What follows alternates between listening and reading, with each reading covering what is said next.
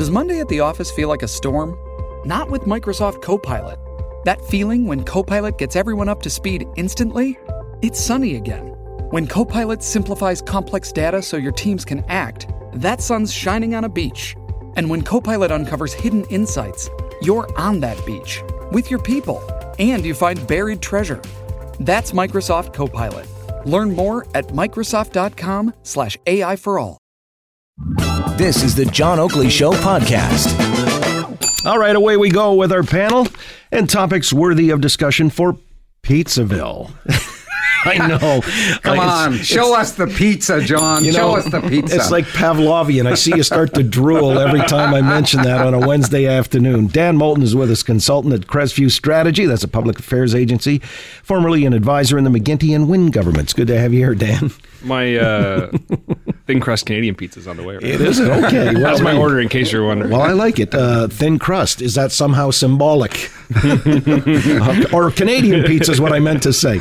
Uh, Christin Carmichael Greb, former councillor for Ward 16, Eglinton Lawrence. How's Christin? I'm well. Thanks for having me. Thanks for coming in. And Peter Tabuns, the MPP for Toronto Danforth, the NDP's energy and climate change critic. Mr. Tabuns, how are you doing? I'm doing very well, John. How By the are way, you? did all of you hear the emergency alert earlier today? I did. Yeah, I did. I got it on my phone. You do. Well, Yeah. uh, everybody does, I guess, for the most part, and it, it'll be mandatory by next May. If uh, any new devices will have to have the capacity to blare these things out. I heard people actually complain that this is somehow an imposition. Anybody see it in that? Uh, I, I No, didn't feel I like it was an imposition. No. I, I mean, it came up on my phone screen. I didn't have my noises turned on because I'm not a barbarian and it didn't make any noise. uh, and, uh, you know, that, that was about it. Like, I, I don't understand how this could be an imposition on your daily life to have an emergency warning system. Dan, we live in a culture of complaint. If there's anything that people could potentially. But I think we can be a vanguard against that here, John. Can't we fight back against that culture of complaint? I, I believe so. Every day, I you know I fight the good fight, but uh, it feels like I'm shoveling sand against the tide. No, no, you're going uphill, sir. All You're right. pushing that rock way right, uphill. right, right now I am. Uh, all right, but that being said, let me start with something that looks like uh, I don't know if this is an uphill battle or not, but uh, Christin, I'll start with you because you just formerly having left council. Yep. I don't know if it's or otherwise, but uh, there is talk of uh, budget changes. Council staff budgets, according to a staff report, may have to increase by uh, at least double from 241,000 a year to 482,000. These are staff budgets. Uh, the councilor councilor office budget could increase to between 50 to 69,000 from the current 34. So we're talking about doubling because the argument goes, you know, doubling up on the Yep. number of constituents, yada yada yada. Do you think this is justifiable? I don't know that doubling is in some areas, perhaps, where there is a much higher population of, of residents that need to be looked after. Um, I, I had three staff members, got by fine with that, would hire someone, uh, a summer student in the summer, and still had room in my staffing budget. Um, so maybe one or two more people, if, if I had won the election, you know, one or two more people, maybe I would have brought on. But if you allocate the work, properly um, so that you you you get it done efficiently, then I don't think you need to double it. Okay, but uh, this will be voted on by council. so Well, It'll be but doubled. What's, what's misleading about the way you set this whole thing up Hmm. is that the global budget, the total budget for offices across the council, isn't going to change. I mean, the individual councillor office budgets are going to double because the council was halved in size, Mm-hmm. and so just because there's half the number of councillors around the table, a, a move that I broadly think is probably the right decision from a governance perspective, doesn't change the number of constituent complaints those those aren't doubling. Those are staying the exact same. They're not having. Uh, they're staying the exact same. And so you need. I think uh, the the outgoing councillor makes a great point. Um, you you know you need to have the right resources to be able to respond to those concerns in your community, uh, to deal with the concerns of your constituents, and to say that you're going to have the exact same number of complaints but half the staff. Come on. Well, no. The the argument was for cutting uh, that this would be streamlined or efficient. Yeah, and that we was all- we- garbage. yeah, it was total junk. I mean, I, I told Doug Ford in the legislature he couldn't keep up when he was a councillor, according to what he wrote in his own book. And frankly, when he was saying in Los Angeles they have, what, 15 councillors, Mm-hmm. he kept omitting the fact they had 19 staff each. And Christin, if you had three with a summer student, you were operating far more efficiently than those councillors in LA. The simple reality is there are huge volumes. I can't speak to your ward or what would have been the new riding, but having been a city councilor, man, we were just scrambling constantly because there were huge demands. You double the size of the, the wards, you're going to double, in most cases, the amount of volume that's going through those councillors' offices. And it was always bunk what and, Ford had to and say. And corresponding budgets. Christin just said it isn't necessary uh, that you double. Uh, it may be an increased. I don't know what the percentage would be, but do you automatically just see it by a factor of you know you double it up? Well, again, the simple reality is in most places, if you're you're doubling the number of constituents you're dealing with, there's a very good chance you're going to double the volume of calls coming in. I, I can't speak to your ward or riding; it may have had a different population mix. But when I was on council, most of the people I talked to had their hands full all the time. Uh, that's the simple reality, and ignoring that. So there's that nothing math- outrageous about this no. math. Well, come on, No, John, what was outrageous was attacking Toronto City Council. Ford was In the middle of an ignoring election. ignoring the will of Toronto. Toronto gets should be able to set its own number of councillors. They wanted fewer, that's their business. They wanted more, that's their business. But having the province jump in on that, that was just destructive. Okay, but now you've got the staff report. Uh, for example, general and travel budgets for council could rise up to 21.7 million from the current 13.2 million if council approves one of the options before it. Uh, is that necessary to ex- increase the travel budget? No, there uh, there is no reason to increase travel budget. Um, I mean, what ultimately needs to be done is a governance review of how uh, city council operates. You're not going to save any money, make council more efficient. All you have now is 25 people who are still going to talk the same amount of time, and unless you change the way that council operates, how how committees report to council, you're not going to have any efficiencies at all. But in fact, that was that's never the center of it. You know, the the council meetings go on as long as they go on, but the big volume of work is outside your council meetings. It's the evenings and weekends you spend in your ward dealing with constituent issues or community issues. That's where the big volumes come from. Your staff don't, or mine didn't. And Christin, I can't speak for yours. You you ran your office, uh, but again most of my time was spent outside of council, outside of committee, dealing with constituent issues, and that's where most of my staff spent their time as well. What about committees that uh, would be reduced from six members on a committee to five? Sounds No fine. problem. It does. Yeah, I don't, I don't know. At the outset, I, I agree with I agree with Christin. Like, I think there is a, a governance problem uh, at at City Hall. Uh, that's obviously what uh, the premier was trying to address. Did he do it in the right way or the right timelines? Eh, I don't think so. But he's helping to address the the governance problem. Council has been handed an opportunity, and I think they're going to seize on it. It looks certainly from the agendas of the early meetings like they're going to spend a lot of time looking at the governance of, of how decision making is, is is done at that council. Uh, with a lot less councillors around the table, you can improve that process. You can strengthen governance. You can make decision making more efficient in this city. Uh, and I think that's a real opportunity for the new council. All right, there you go. I mean, uh, you know, everybody's talking efficiencies these days. As a matter of fact, this is one of those things that it's cropped up with the General Motors uh, retrenchment, I guess is how they're positioning it. Uh, they want to be more agile, uh, more uh, resilient, responsive to uh, market demands, and they're pulling up stakes from uh, from Oshawa, as we know. Now, I'm kind of curious.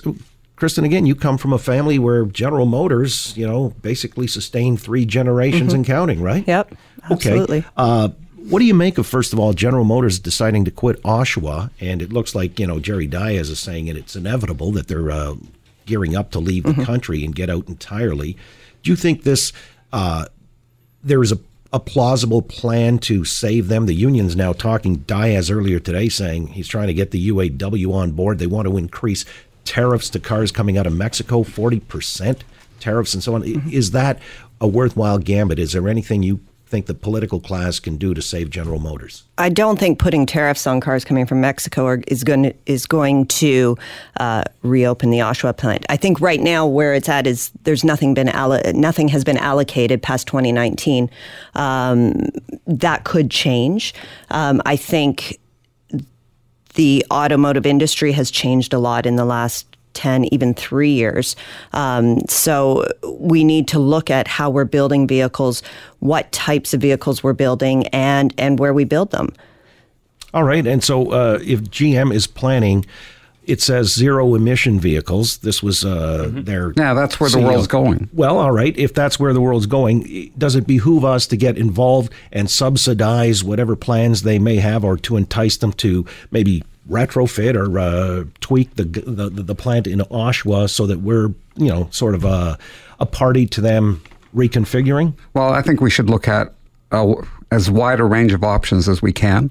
Uh, frankly, if we put money into them, we shouldn't do what we did the last time, which was not step in and have some control and leverage. I mean, Doug Ford has just, in this case, just given up, said, you know, it's over, it's done. Uh, we've got a year before this is all closed. He's got an opportunity, if he's got the guts, if he's got the will, to fight for those jobs. And that may mean the federal and provincial governments making it clear to GM that it will be an an unfriendly business environment in the future if they're not willing to actually come through and support the people in this country. Well, how do, it we, how do we win? had- how do we win if we start just- just one uh, minute, John. firing that If- shot if- across if- their bow? they've they've shot a, a shell across our bow. They've told told thousands of people, "You're out." We bailed them out Right. in 2008, 2009. Right. If the federal government, the provincial government hadn't stepped in, they would be gone. Right. And they owe something to the people of this country. They owe something to the workers of this country to look at making things work. Well, there were job protections included until 2016. And, you know, we're obviously past the terms of that, that agreement. Um, I would say that times are, are, are different right now. This is obviously tragic and, and life changing for everyone that works at that facility. Uh, but times are a bit different in terms of what we need to expect of our governments to intervene here. In 2008, uh, should the government federal and provincial and the American governments not stepped in to uh, safeguard the industry, it, it wouldn't have just been a GM plant closing in Oshawa. It would have been a cataclysmic impact on our economy, and thousands and thousands of workers in every part of Ontario could have been affected. And it would have been a much different uh, impact on our daily lives. What we're talking about now is an economy that's growing, uh, an economy that's strong and resilient, and can absorb uh, this change. Uh, and, and while it will be very hard for the families that were affected, uh, this is a, a change in our economy. I think, G, you know, the, the, uh, Peter, where you're right is the economy is heading in a decarbonized direction. Yeah. I- I'd much rather the government look at opportunities to incent Tesla to come open a factory here uh, than to incent GM to come build carbon-based vehicles. All right. Well, no, but but the other side of it, the other option though, is saying to GM, your whole move is going to be into zero emission vehicles. You should be doing that in Oshawa. You've got a plant that's set up. It's well, in great that's shape. my You've got a question, though. Would you incent them with taxpayers' money? Well, I well, think, I think you'd have you'd have to look at it. You'd have to see what the cost benefit is. But I would say I'm open to looking at that, looking at the numbers, but also to making But it you're clear. disgruntled that we gave them money the last time in 09 We- and they didn't live up to the covenant. No, what Dan is saying is they lived up to their covenant. I don't think we should have sold off the shares. We should have held on to them so that we would have a say at the table when decisions are made about investment. We need that investment here. Oh, and frankly, if they're, had- sorry, if they're going to build electric vehicles, they can build them here in Ontario just as well as anywhere else. In fact, they can build them better here. All right, let me take a time out. When we come back, we'll ask about uh, you know the government uh, throwing around the largesse, and if you support uh, the latest.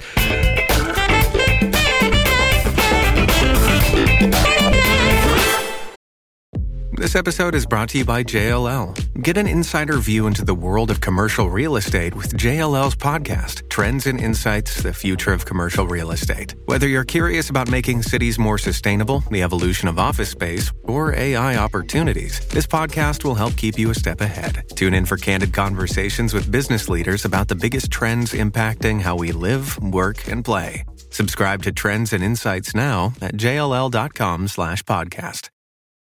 Shipping can make or break a sale, so optimize how you ship your orders with ShipStation. They make it easy to automate and manage orders no matter how big your business grows. And they might even be able to help reduce shipping and warehouse costs. So optimize and keep up your momentum for growth with ShipStation. Sign up for your free 60-day trial now at shipstation.com and use the code POD. That's shipstation.com with the code POD. All right, back into it with our panel: Dan Moulton, Christin Carmichael, Greb, Peter Tabuns. You know, since Tabuns, you've been so in favor of subsidizing General Motors, should they want to Ah, go just- into oh, oh, zero emission vehicles? You're a skilled man, Mr. Oakley, but Thank you. slipping those words in, which I didn't say. You I'm impressive. I'm impressive. No, I said I was open to looking at a variety of things, looking at cost benefit, and I wouldn't give up on investing in General Motors. But frankly, I'd want to see what we get out of it. And I'm I still think they owe this country a lot, given the support they got when they were in deep trouble.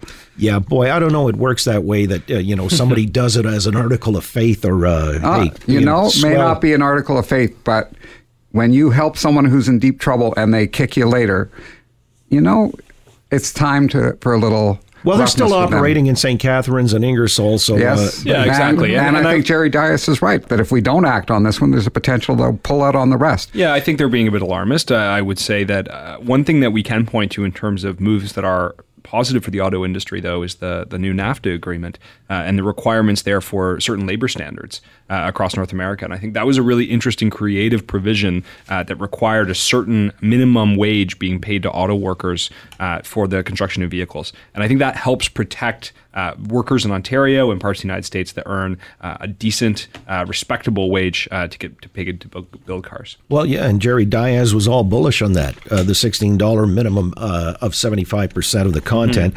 But here's the thing, if we're going to talk about subsidies, uh, Maple Leaf Foods just got 34.5 million from the Ontario government, 62.5 in total feds in the province.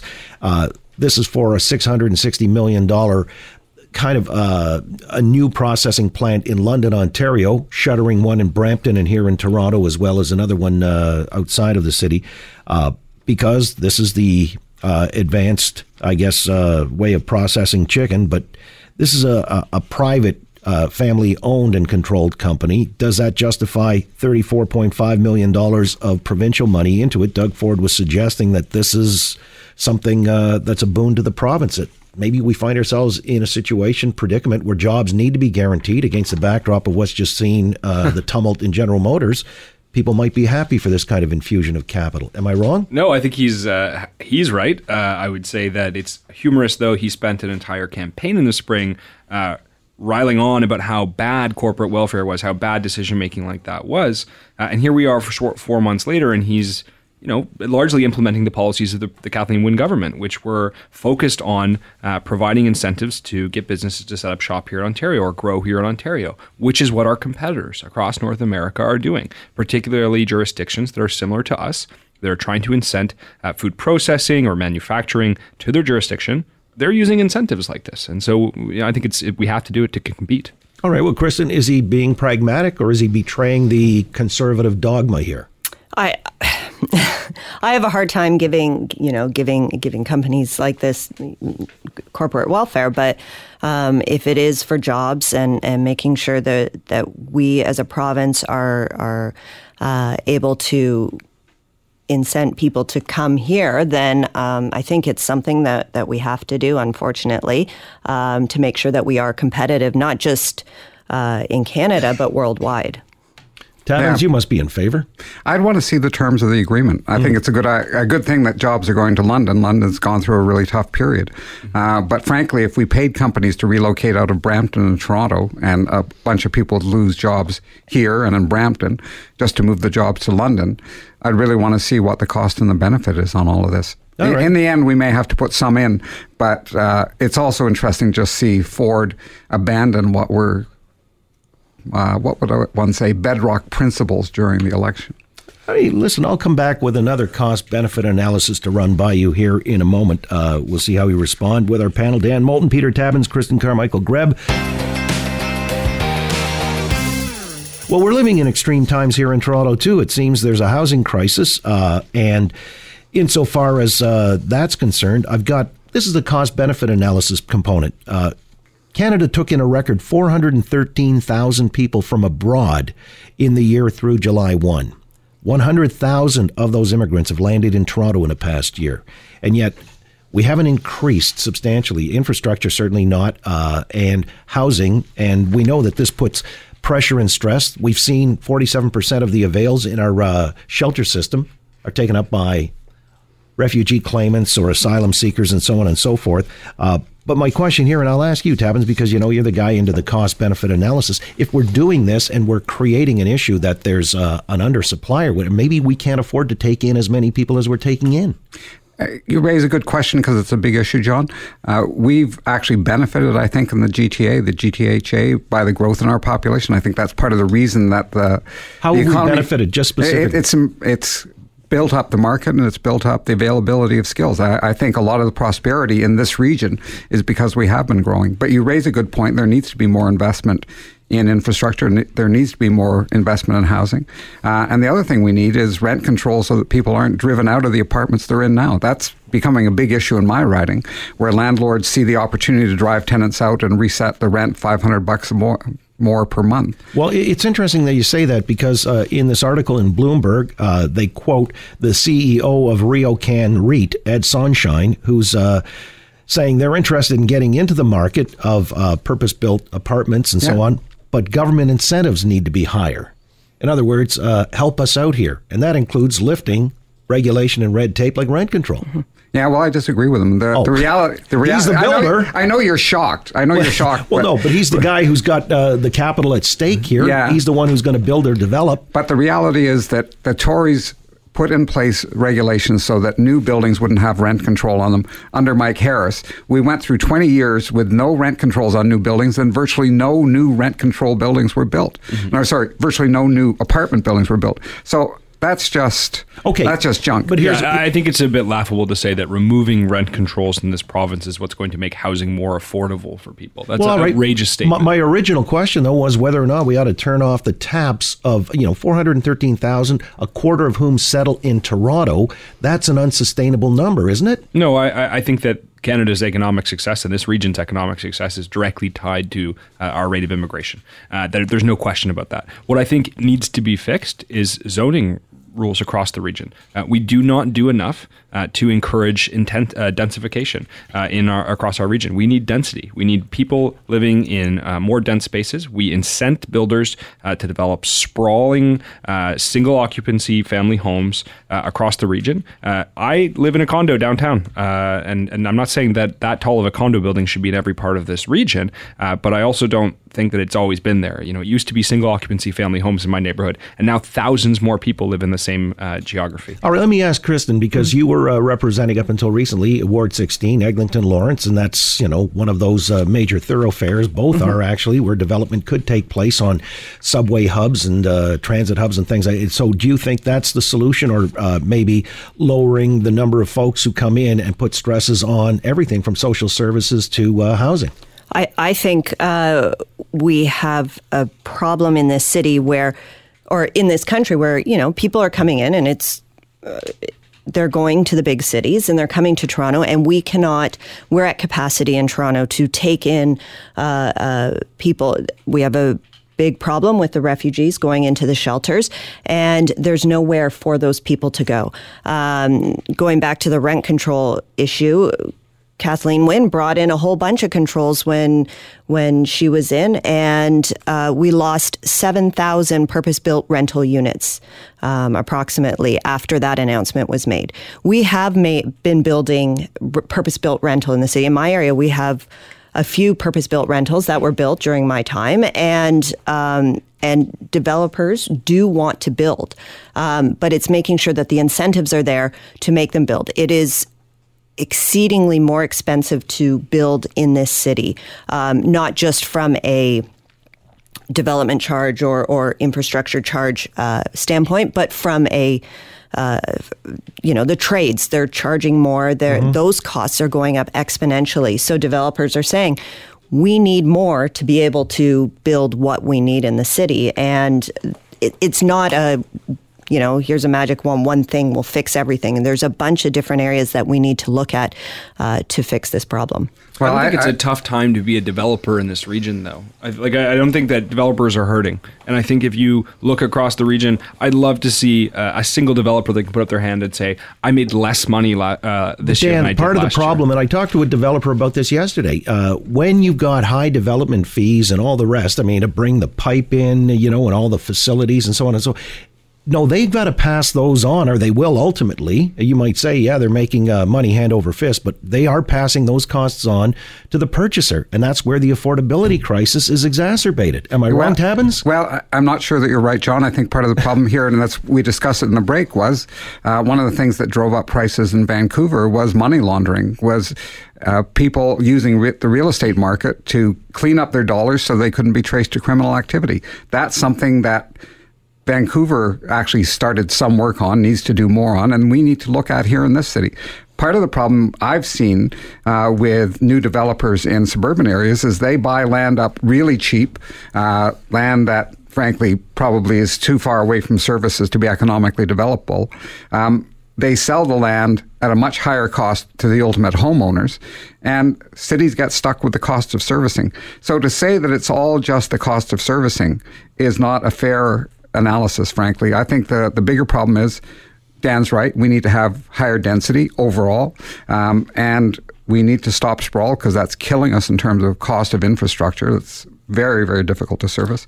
And we need to be looking at problems like money laundering and seeing how they actually drive up costs. Well, there is, a, I think, a movement afoot to uh, implement some kind of transparency act so that you know who's actually purchased the property because right now it's done anonymously in a lot of cases. Right. You know shell yep. companies or sheltered uh, yep. corporations offshore kind of entities and so on and so forth. Uh, we're run out of time. I wish we had more of it because i've only got 16 17 more issues or topics worthy of discussion for Pizzaville. uh, there you go. So I appreciate uh, you all tempting, but never delivering. Come really. on. the tease continues next Wednesday. Thank you all, Dan Moulton, Peter Tabuns, Christin Carmichael Greb. Thanks, we'll John. see you next week. Thanks, Thank John. You. Thanks for listening to the John Oakley Show podcast. Be sure to rate, review, and subscribe for free at Apple Podcasts, Google Podcasts, and anywhere else you get your on demand audio.